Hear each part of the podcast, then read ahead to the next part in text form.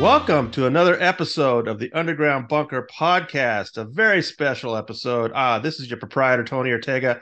I am joined by Geoff Levin and his brother, Robbie Levin, the brothers Broken, who uh, you've heard uh, some of their story before. We're going to talk about it tonight, and I'm I'm fortunate to have them because their documentary, Brothers Broken, is showing up in a theater. When when is that happening, Geoff? Two two screenings in San Jose of the Cinequest Film Festival. The first one is Sunday the 20th at 7:30. No, it's I'm sorry, at 7. Sorry, at 4:30. 4:30 on August 20th. And then we're in Mountain View at the Icon Theater, and that's 11:30 on the 26th. And Mountain View is a really nice theater. That's near San Jose. AM 11:30. Man, I wish I could be there. Robbie, it's been a long journey to get to this point, hasn't it? Yeah, yeah. We started this thing a few years ago, and um, we took our time, went through some changes on it. We uh, we got we got the first byproduct of it done about a year and a half ago, though, because we uh, we released that short documentary, uh, "The Story of Spinning," which is kind of covered in the in the long documentary, but not as long. And and that documentary, which was 16 minutes, it did extremely well in the um, you know the international uh, short film festival circuit.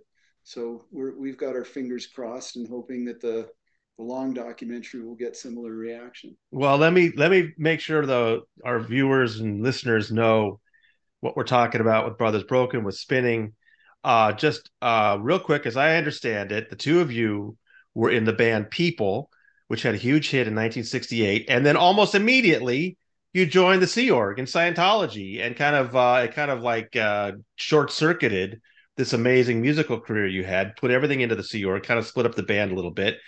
You dedicated yourselves to L. Ron Hubbard and Scientology, and then eventually Robbie, you left first, and Geoff, you stayed dedicated, and that you know, because of Scientology, it ripped the two of you apart and you didn't communicate for many years.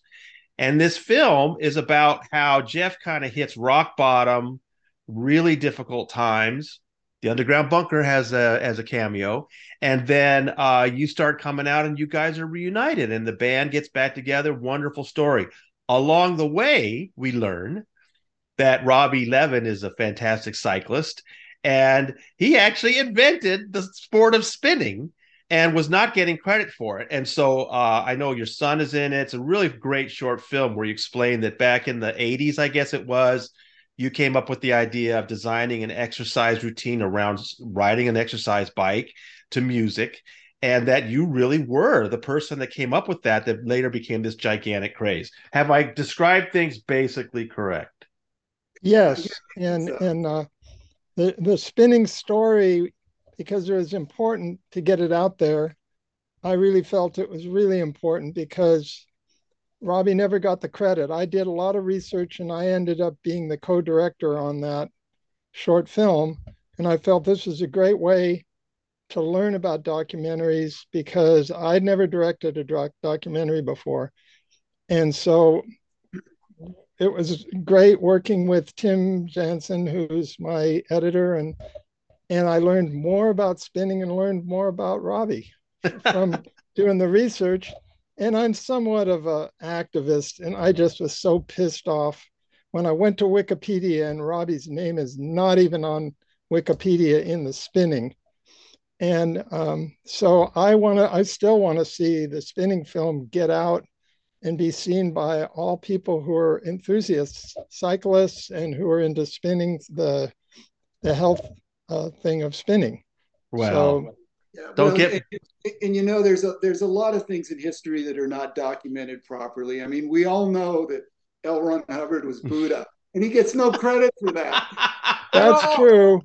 He absolutely gets no credit. He's not even. Well, he, he did get a little credit because they wrote a whole huge epic music thing about him being Buddha, a huge thing. So were you involved in that, Geoff? See, I don't know if everybody understands. Uh, not only were the both of you are, are both of you musicians, and uh, you were in this band then and this band now, but Geoff, you were you were deeply involved in many of the music projects that Scientology put put out in the 70s, 80s, and 90s, right? Well, I realized just a, a day. I just made a comment on on your um, Substack regarding that. That I I did three pieces of music that were iconic for Scientology, and one was the co-written Dianetics commercial, which I did with Chris Many, Nancy Many's ex-husband, and uh, the second one was the theme for the Scientology intro movie. Orientation? The orientation film. Wow. The theme was written by Chris and I. We produced it. Wow. Now, but here's the great part, and this is where you were talking about Hubbard, and this was about copywriting. They took that theme and stole it. Mm. They they literally ripped it off. And so anyway, I had to go in and say, dudes, I'm I'm okay with this, but you got to license it. So so they did, and then the third one was United, which was the first time they did a social media video that actually impinged on the general public. If you remember United. All right. The, well, the youth for youth for human rights. Okay. But if you just written "We Stand Tall," then then they'd have to give you a Grammy or something because that's that's the uh, that's the one everyone remembers. But yeah, no, that's huge that you that you that you wrote the music to the Dianetics famous Dianetics commercial that sold millions of Dianetics books in the '80s, and uh, and the orientation film. Wow, that's that's amazing. Robbie, you you uh, did amazing things outside of Scientology. I you know I've seen I've been fortunate to see multiple versions of your documentary and some things have kind of come and some things have kind of gone i i don't know that it's in the present um copy that the public is going to see but at least one version i saw went into this incredible career you had after scientology in fashion. Yeah i did. I um, had a design manufacturing company in in uh, los angeles uh, that i did for 18 years. And we we started in a garage with just myself and my partner just the two of us. We were doing custom airbrush t-shirts and we developed it into a design company um, when i left 18 years later we are doing 150 million dollars a year and uh, we i think we were the seventh largest clothing manufacturer on the west coast and wow. we sold to every major retailer in the country everybody no exceptions so, you know, Geoff Levin is uh, you know, this major musical figure in Scientology. Robbie Levin's this major fashion guy and invented spinning. But Scientology somehow convinced you guys or, or forced you guys to stay apart for how long? 28 years. 28 years. Yeah. And the story, go ahead, Geoff. Sorry. Well, uh, uh, really, in a I uh, didn't want to see that happen. Robbie and I were getting along really well. I did sense though that he wasn't dedicated. He was, you know, more into his company, but he was supportive. And so anyway, it, it got got worse and worse. He started he worked with a, a gal that's in the movie, Vicki Lewis, at the time. Her name was Vicki Lewis, and and uh, he just knew many things about Scientology that I had no clue, and I didn't want to know. Mm. So in '84, the confrontation happened.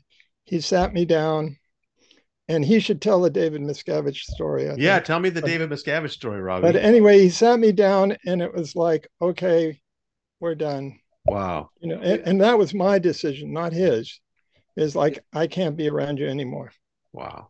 I, I kind of went um, a little rogue in 1972. We got in in 68. And after four years of, you know, studying and, and doing a lot of courses, training, getting all, all the, the, auditing as far up as you could go on the, um, on the grade chart, which was OT6 at that time.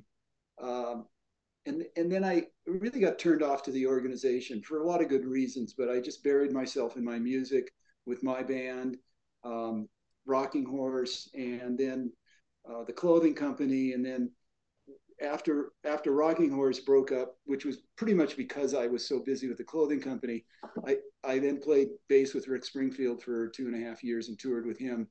Um, but what happened was in 1980, about eight years after I had been doing no auditing, no training, nothing, I decided to go back to uh, Clearwater and do some advanced courses that had come out in that eight year period.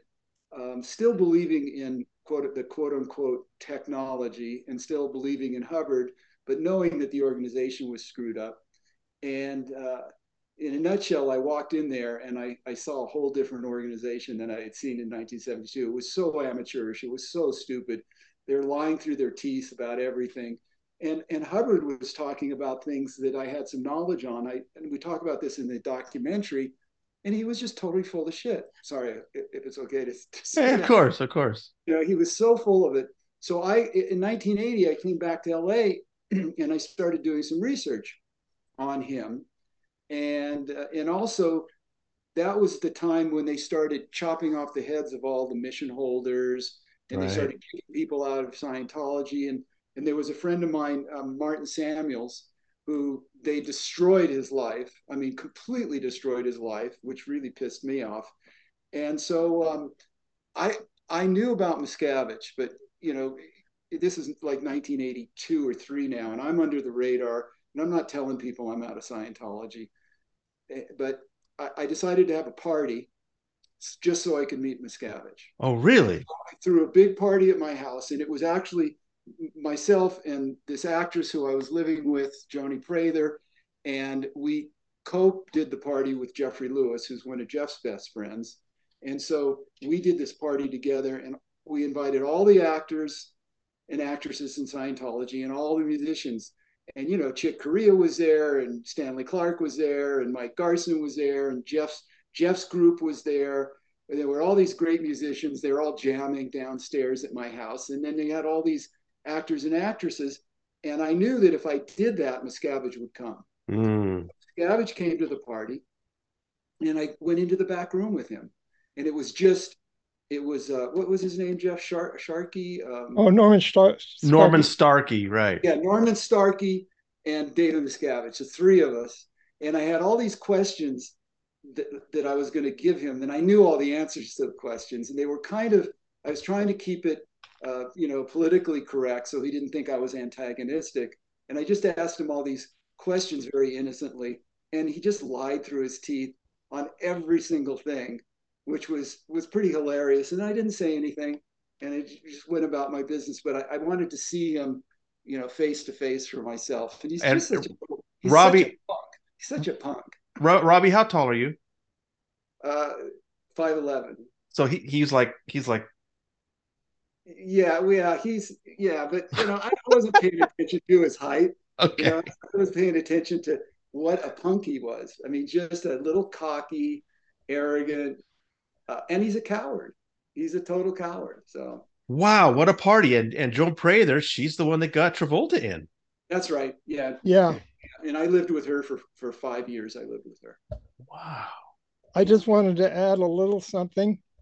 Robbie picked the exact right time to throw that party because remember, Miscavige was new to everybody.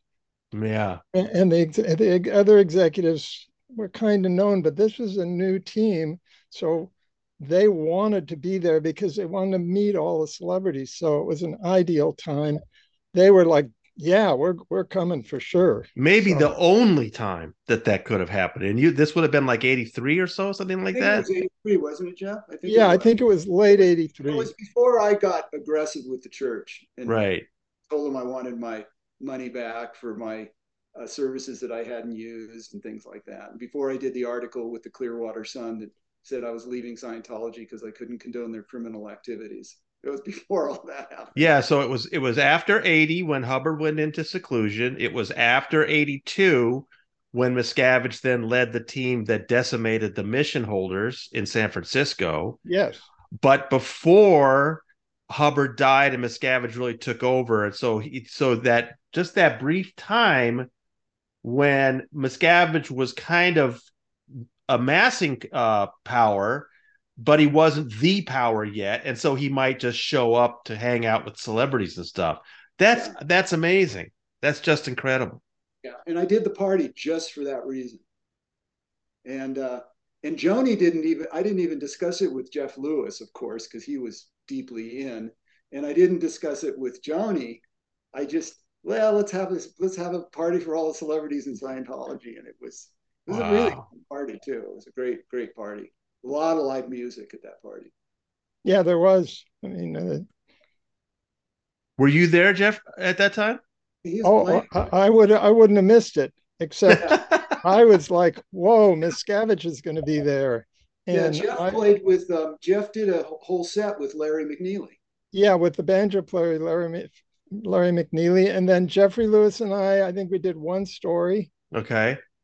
Uh, from Celestial Navigations, right? And then and and there was yeah it was i think all the good musicians were there right robbie? Oh yeah. Every every, every everybody was it the jamming went on for about an hour and a half two hours downstairs. Yeah it was it was an interesting time in scientology. And of course tony you're aware that you know around in 1980 when kima douglas uh, who was hubbard's nurse for nine years when she blew the sea organ escape she came to my house and stayed with me. She came directly from over the rainbow, wherever they were in Hemet. And she came directly to my house and stayed with me for two weeks, um, which was really the, the thing that the straw that broke the camel's back for me because that the debriefing and her telling me all the insanity and how crazy Hubbard was was was uh, you know more information than than I had really ever expected to get anywhere else. It was pretty amazing to get. Yeah, she had taken care of him on the Apollo when he had all of his health problems and everything. I mean, she knew his real situation about as well as anybody in the world. Probably better than anybody in the world. Yeah. She had to go pick up his meds, you know, when he right. Would, he would fill out those scripts that Dr. Denk signed. Just Dr. Denk just gave him a, a stack of scripts, blank scripts, and Hubbard Hubbard would fill them out and Kim would have to go and pick up the the drugs. Wow. You know, he was experimenting with drugs so much. Mm. Yeah. So Kima Kima was. We don't take drugs in Scientology. That's right. That's true. We do not. I was going to say just a little bit. Kima and Robbie and I were all really good friends early on in the '60s, right? I mean, '68. and then uh, when I went on the ship, she was one of the mother hens that helped me. And boy, that was a whole scary thing when I was on the ship. Anyway, she's a great, great gal and amazing that she hung in there as long as she did. Yeah, amazing person. So, what is it you think that Scientology what's what power do they have? What methods do they have that they could keep two such talented you know, formerly close brothers apart from each other for 28 years. How do they pull that off? Well, you know the suppressive person policy, and and and I got declared once I did that article with the Clearwater Sun. I was immediately declared. Back then, they actually put out the goldenrod, and you could actually see the declaration. And uh, Geoff, Geoff, I don't, I'm, I can't, I can't really speak for Geoff, but from what we've discussed, he didn't want to disconnect from me. He just he wanted me to you know be in good standings. But when you're declared, you either disconnect from the person or you get declared. And how does that work, Geoff? How, how is that? I mean, you know, I think a lot of people who are never in Scientology say to themselves, they could never keep me from my brother or my mother or by my father. How how do they manage to convince you that it's better to stay loyal to the church and turn your brother away. How do how do they pull that off, Geoff? Well, if they didn't have to convince me, I embraced Hubbard's dogma. The first dogma is we're immortal, which I I still believe, but not the way Scientology lays it out. So I wanted to maintain my immortality and my ability to remember past lives and everything and the second thing of dogma is families are not really important, no matter what they say. Hubbard says, "Oh, this this brief little time that you're with your brother, it's just like a, a, a millisecond. So who cares, yeah, right? right? He's just another guy in your family." And then, um, thirdly, he he was portrayed as a dangerous person. He fit at the time. He fit my view of what an antisocial personality was. So, yeah. and, and if you looked at the attributes, I could go, yeah, he did that. Yeah, he did that. So, but nobody convinced me. And that's, that's what's so uh, persistent about it is you're already a believer. So, as I like to say, uh, sorry to interrupt, but as I like to no, say, that's okay. Scientology does not endorse alcohol, but that's because the Kool Aid's a thousand proof. I just made that up on the spot. But, yeah. That's great. Uh, so Robbie, um, what was you know? Tell me what it was like. I mean, did you have no during those years?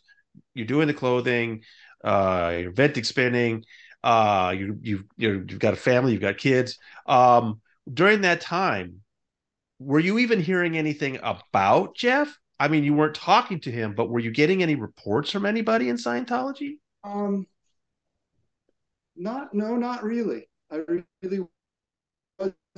Um, and, um, I would, you know, frequently once the internet came came into existence, it was a little easier to check out his progress and what he was doing musically. Um, you know, I, I knew that until he got out, that there wasn't going to be any communication. Um, and, you know, it wasn't until 2007 when we did the uh, induction into the San Jose Rocks Hall of Fame that I actually talked to him for the first time. But of course, that was brief. That only lasted about six or seven months. Um, you know, because I, I had to pretend that I wanted to come in back into Scientology for them to uh, approve communicating for that concert that we did, the live show we did, and uh, and that was kind of fun because uh, I got to con them for a change rather than them. So, and what was the event again? It was the uh, Hall of Fame, San Jose Hall of Fame. Yeah, it's called San Jose Rocks, and it's like the San Jose Hall of Fame, produced by a man named Dan Orloff, and then you have other people who were inducted, like Creedence Clearwater, Jefferson Airplane, all these local Bay Area bands. So it was a kind of a high profile thing, and. Uh, and then yeah. Robbie can tell you more we, of the story we, about what he had to do. Yeah, what'd you have to do, Robbie? Well, we were supposed to we were supposed to perform at it. It was the second year, and of course Albert, the Albert Ribisi, the keyboard player, who's still in Scientology, and Geoff were still in. The other members were out, but I was the only one that was declared. Okay. And, and so, um, so what I did is I contacted the chief justice, um, or IJC, International Chief Justice in Scientology. And I said, you know, I've been thinking about it for a while. I'd like to get back into good standings. And you know, we have this concert coming up and we can't perform at this concert. So the band won't even be able to perform. And Larry, who's the one of the main lead singer characters, he said, if Robbie's not there because of this Scientology thing, he says, I'm not coming either. Mm. Right. So so and I let them know that. I let the church know that, and I said, you know, what do I have to do?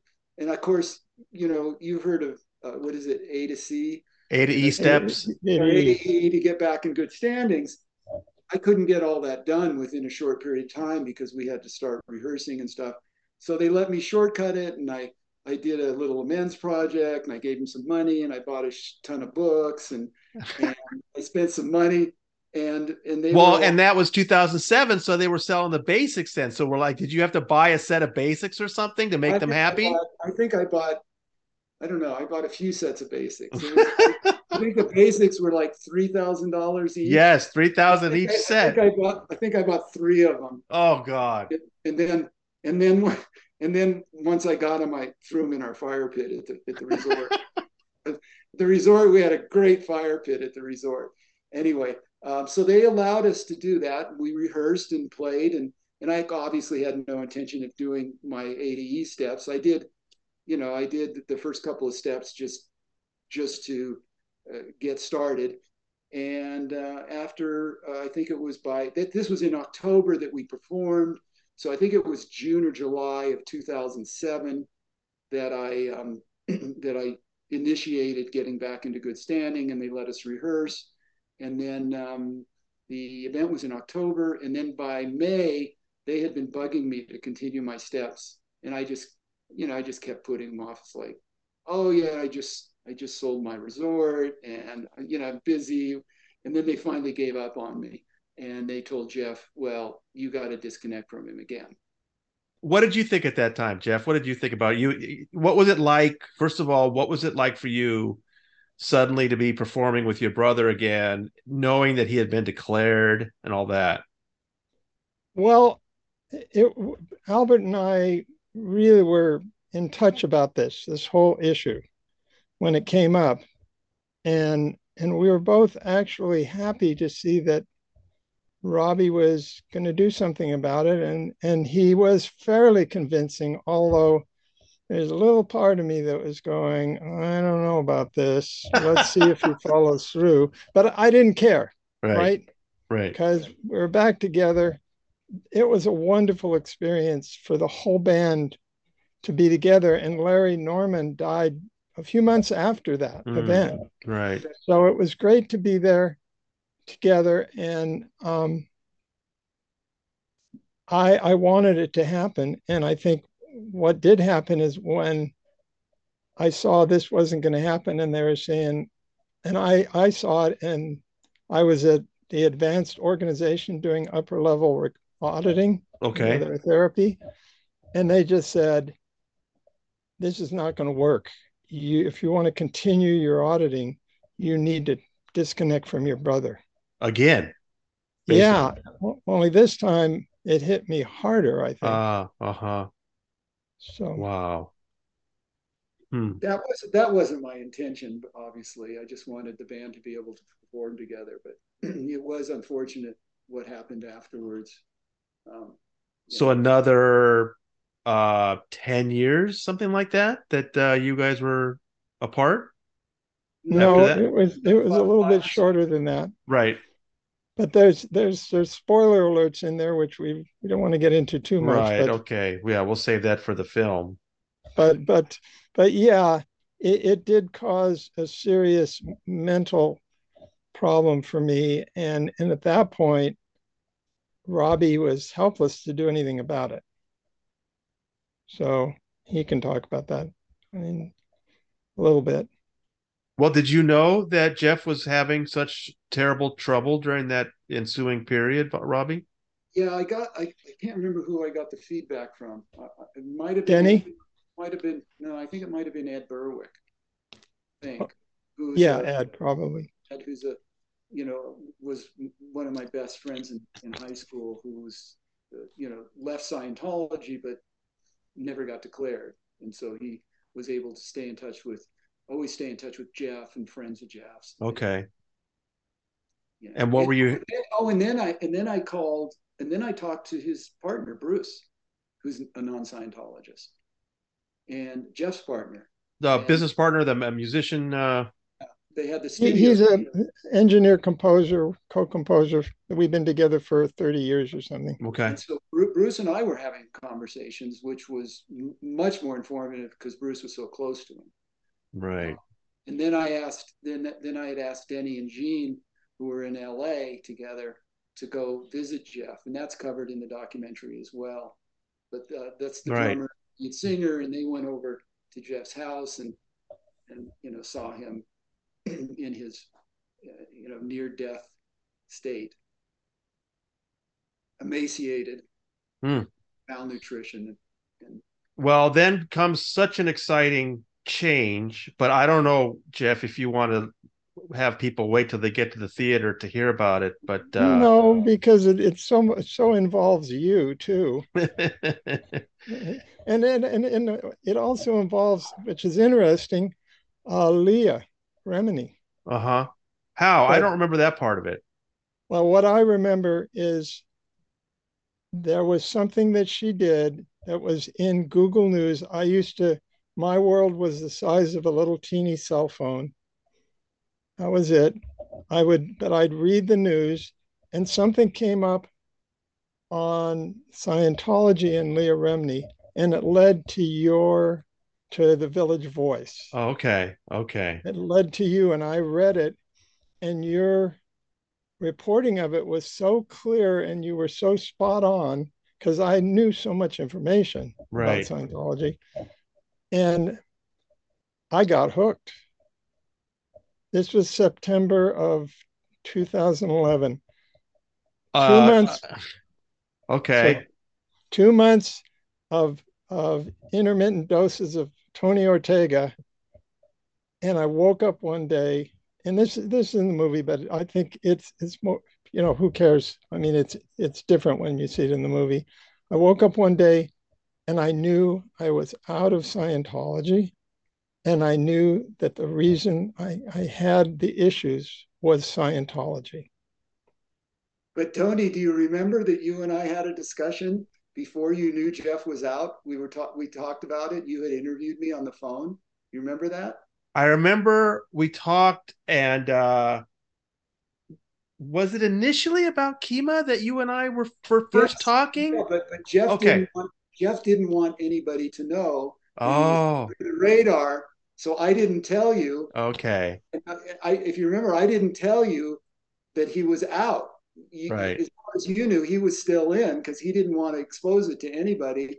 And I don't think you found out until that night uh, at Sundance after going clear when we were at the after that little after party at Spanky Taylor's room. And and Geoff, I was on the phone with Geoff, and he said, "Let me talk to Tony and Mike Rinder." Do you remember that? And you found out that he was out. And oh, I told you he was Bob. Yes, that's what it was. Yeah. So so I was I communicating with Bob before I knew who Bob was? Is yeah. that how it worked? Yeah, yeah. I think so. I think so. Wow. Yeah. Yeah, yeah, you were. You, and I, couldn't, like... I couldn't tell you because he didn't want anybody to know. Wow. Yeah. And that was that was uh what 10, 11 years ago now. Uh well the night the, the night oh, no, of going clear was later. Yeah going going clear was uh eight years ago. Yeah but he he went under the radar officially right right. yeah so uh and then i left the voice in 2012 and started up this uh my current bunker in september 2012 and then i don't know when it was i you know i should go back and try to make notes of all this Geoff i'm sorry i haven't but at some point okay. i started i started hearing from this guy Bob, and uh, I think that was twelve. I think that was twenty twelve. Yeah, it was twelve. Yeah, yeah. and uh, really interesting. I mean, this person really knew his stuff, and but you know wanted to stay completely secret and all that. Uh, and we talk about this in the movie, but at some point, then Bob pops up in the bunker itself. I got really nervous for you. I was like, wait a minute, dude, somebody's going to recognize you. But uh, yeah, just wonderful. Uh, I mean, you know, from my perspective, I had a new source. I had somebody that was helping me understand things who really clearly knew the celebrity center. And, but, you know, I think it was only later when I started talking to both of you about your story that I realized how much that meant to you, Geoff, to have that connection to to be able to speak to somebody about what they had been through. Um, and it just blew me away once I started hearing about what the two of you had actually been through. It's just incredible yeah, by normal standards, it's pretty pretty wild. Well, uh, yeah, and uh, Geoff, you've just become a beloved member of the bunker, and I'm so glad you're in there practically every day, uh, helping us understand things, and definitely helping me understand a lot. I mean, you you were a fixture at the Celebrity Center, and you saw a lot of these celebrities come and go. What do you, what do you you know? I always get asked this what is the appeal for for celebrities and why is scientology so obsessed with celebrities? What do you tell people when you get those questions? Well the obsession part comes from hubbard. He he had the, the opinion leader policy. He was bright enough to see okay how how are people doing publicity? How are they getting advertisement that people will instantly believe? And it's with the opinion leader and many of the opinion leaders are, are the actors and the music people. And so that was it. There, and, and Robbie and I were right at the beginning before Celebrity Center with Yvonne Gillham talking about wouldn't it be great, Yvonne, if you formed an organization just for celebrities? I mean, we were, I remember the three of us sitting there, right, Robbie?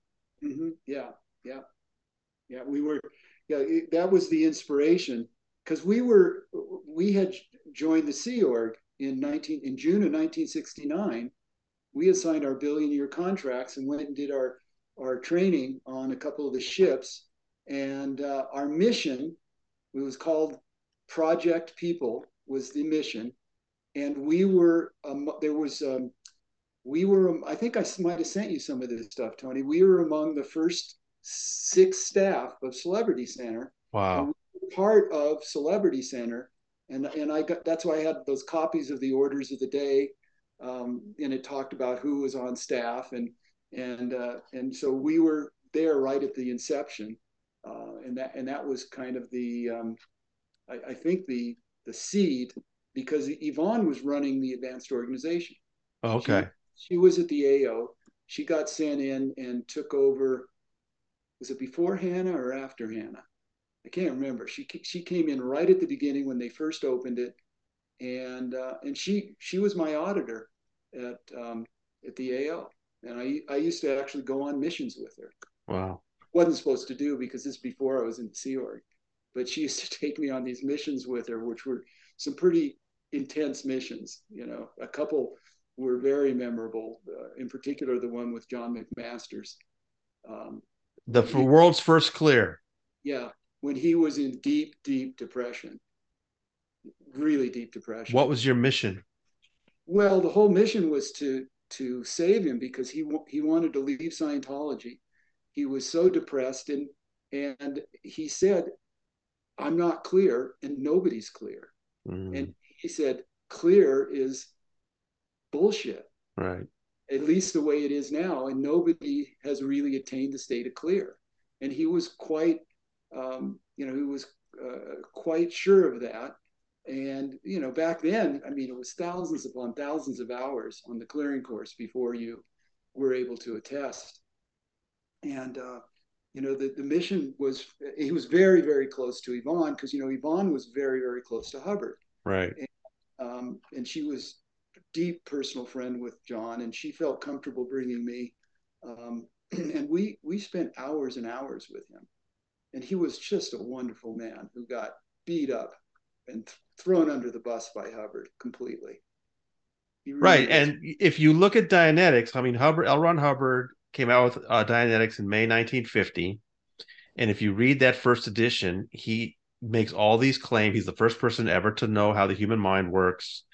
And he describes this uh, idea of a reactive mind and engrams, and that his solution, kind of a talking cure, will solve these problems of the reactive mind and you will become clear. And this would have certain uh, attributes like your IQ would be raised, uh, 2020 vision, just various things, but a lot of vitality.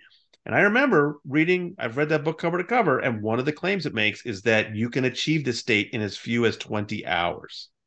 So in 1950, the idea was you buy, you pay five bucks for this book, you find somebody else to pair up with, you quiz each other about your uh, prenatal memories. 20, 20 uh, hours later, you're clear. Now we fast forward, and, and, and initially in the 50s, he supposedly did have a lot of clears, but then at some point he decided, no, nobody's been clear. And in 1966, 16 years later, he said this Englishman named John McMaster was the world's first clear. And McMaster was a very charismatic guy. Scientology would send him around the world to give speeches about it. He was also gay and yeah. it was and it's always been uh, kind of interesting why Hubbard, who was so homophobic, would choose a gay ambassador basically for Scientology at that time. But all it did was leave him totally depressed, like you're saying, and uh, you had to try and, and, help him out of it. What happened to him ultimately? Well, he died. It wasn't that long after that that he died. Um, I, I, can't remember how long, but it was not that long. Several, you know, maybe four or five years. I'm just guessing though, because that was um, when I when I met him. That was 1969. Is when I met him, uh, and he was he was just he was a, a, wonderful, sweet guy who had whose life had been turned upside down. And you know, I I don't know how it affects everybody differently, but uh, I don't think there's anybody that's not vulnerable vulnerable to being brainwashed by this, you know, pretty pretty horrific con man. Geoff, do you remember when you were declared uh, or or certified clear or whatever it's called? Oh, well, it was a big deal for both Robbie and I at the time. Okay. And um, we had to go. What's now they do it. Mostly people go clear by getting Dianetics, so you could actually do that in a mission or an org and then verify it. In those days, we had to do everything by the book. You did your um, life things, life repairs, and the things that dealt dealt with your immediate life. And then you had to go to power processing, it was called, where they asked a really key question. And then you did the next one had to do with these words called R6EW. And this was a pre, uh, the first, the thing you did just prior to clear, and you had to do solo auditing. That's where you learned to solo audit. And then you did solo auditing on the clearing course. And you got a pack about that thick, all handwritten.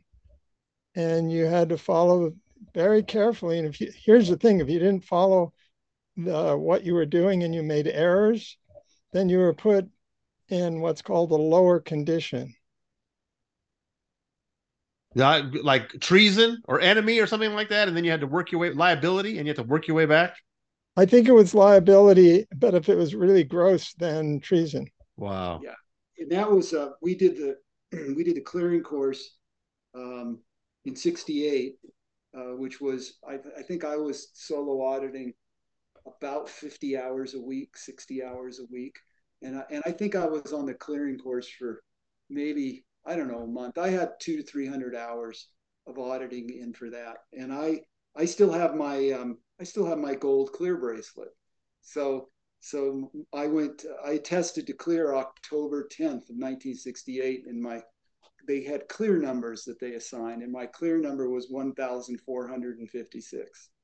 So, and then, uh, and I think Geoff was followed real close to that. Yeah, I was right after you yeah. right after you. Yeah. Wow. Um, so that was, and that was, those were pretty interesting days because the, the advanced organization and, and American St. Hill organization, they, they came to Los Angeles. I think it was around August of 68 is when they came, maybe the end of August of 68. And as soon as they arrived, we were there within a week when they arrived in Los Angeles because we came right off of our I Love You tour our I Love You tour or summer tour, and we went straight to Los Angeles. And the first first thing Geoff and I did uh, was we did our power auditing, which didn't take that long, and then we did our our um, grade six, which is R6 EW, um, and that didn't take very long. And then we were on the clearing course. Wow, it sounds like it's all pretty fresh in your mind, that whole thing. Well, I remember it really clearly. Wow. There, and it was really wild times. And, and being in the course room in the grade six course room and the the way people would attack each other.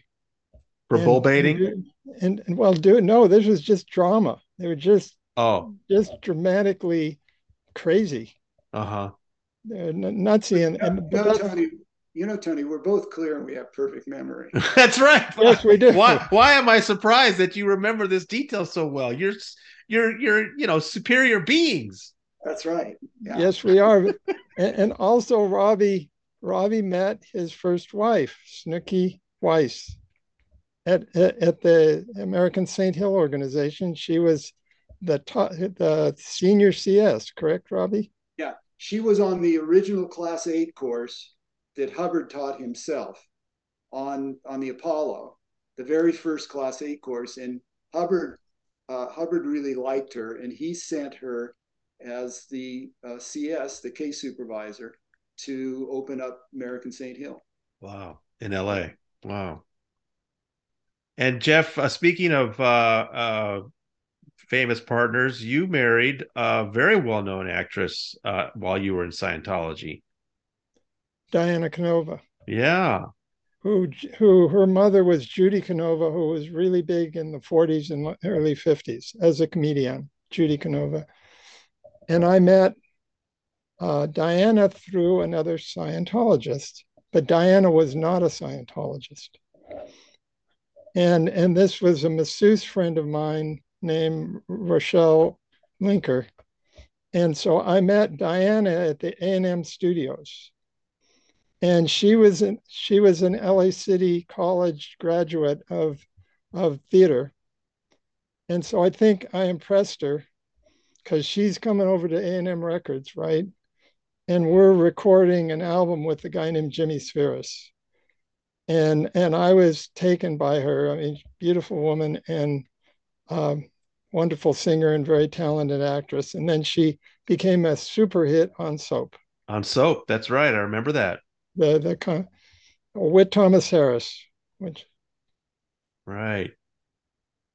Oh gosh, you guys uh, the the era you've spanned is so fascinating from around the time. I mean, Yvonne and the early Celebrity Center, uh, the the rise of Miscavige, uh, and then both of you getting out.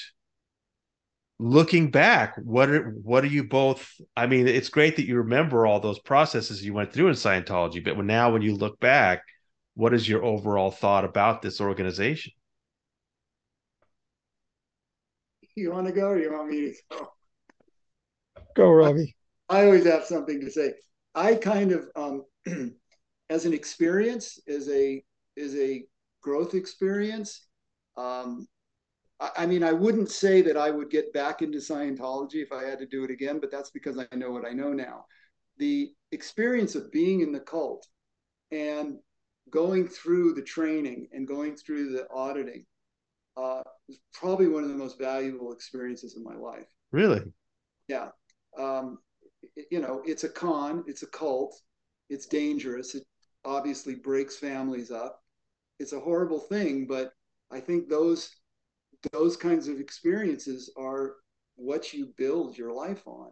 I mm. mean, it's you know, you know, if you're just totally successful and everything's going great, I'm not sure how much that contributes to to your growth as a spiritual being. I think that the bad things that happen to you, it's it's it's not it's it's not that they're bad it's how you look at them and if you hmm. treat them as bad then maybe they'll be bad but if you go through an experience like scientology it can be a good experience what about you Geoff well 46 years and and i wasn't i wasn't making the kind of money that robbie was making i was doing well uh, my retirement over a million dollars is now residing in the billion billions of dollars that Miscavige lords over. Right. But um, if I, I, I needed a family, that was just me.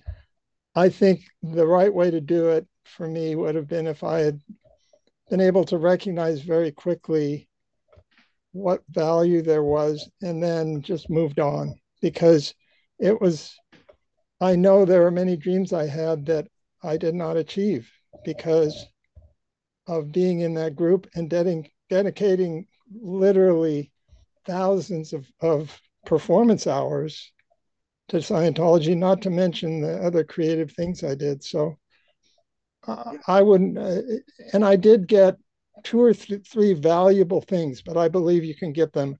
There's so many good things out there now, and so many good philosophers and spiritual writers. And I would not it, is who I am. So do I regret it? No. Hmm. Interesting. Yeah, I don't think I would be so positive about it if I had been in as long as Geoff. You know, I, I'm I'm going by the old the old saying that there are no bad experiences, just experiences.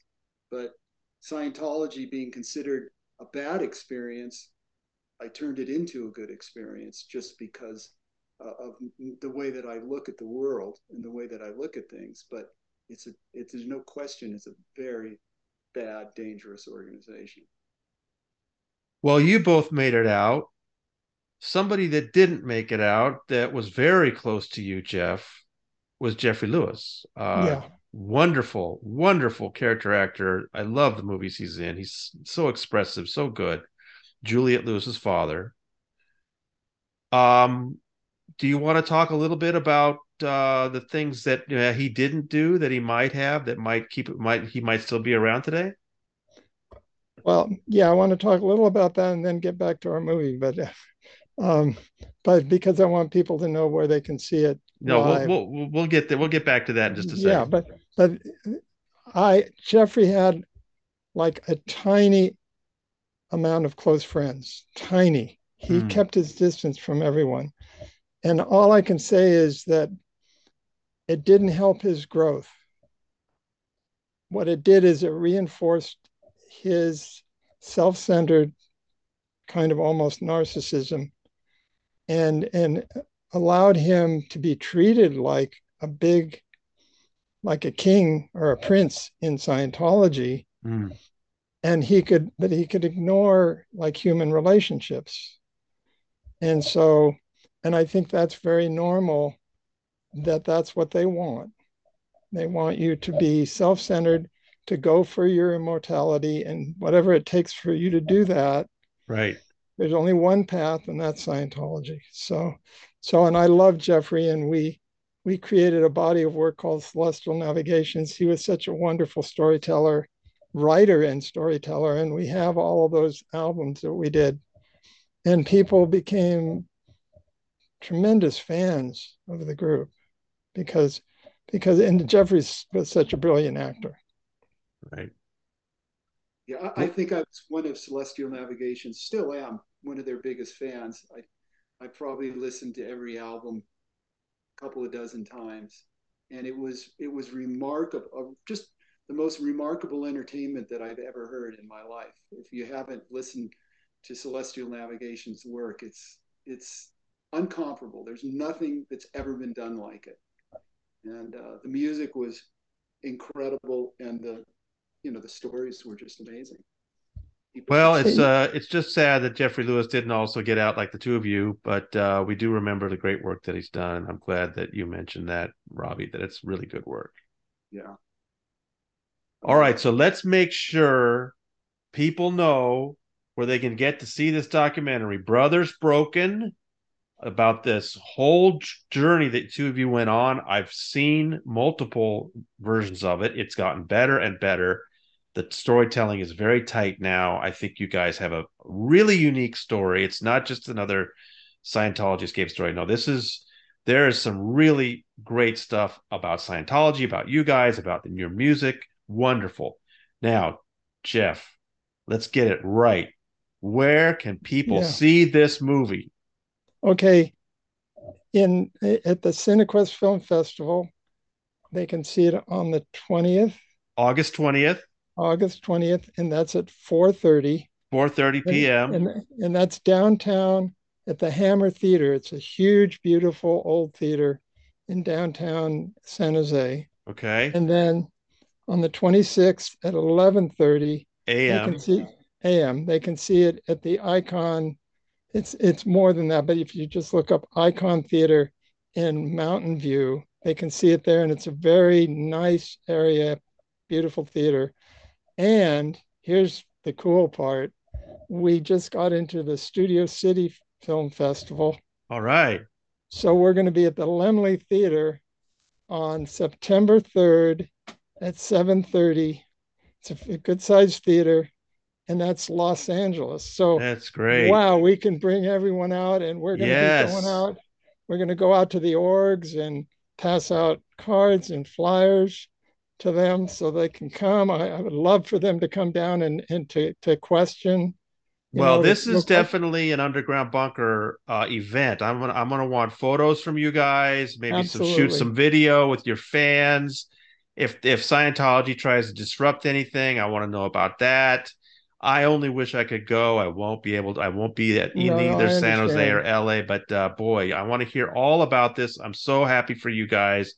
I know how tough this has been getting this all together. It's just not an easy thing making a movie. But No, uh, you guys have done a brilliant, brilliant job. And boy, I think you're going to have a lot of fun. thank you. Thank you.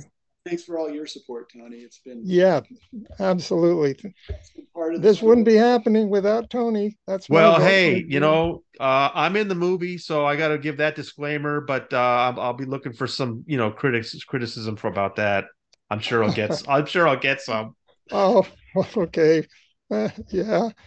Uh, So, All right, guys. Thank you so much. I, you know, I I love you both, and I've I've had such a good time uh, with both of you, and I I really am so excited that this is finally happening, and I can't wait to hear how well it goes. Okay. thank you. And the love's going back to you for sure. Tony. Love everything you do. All right, guys. Thank you very much. Thank you.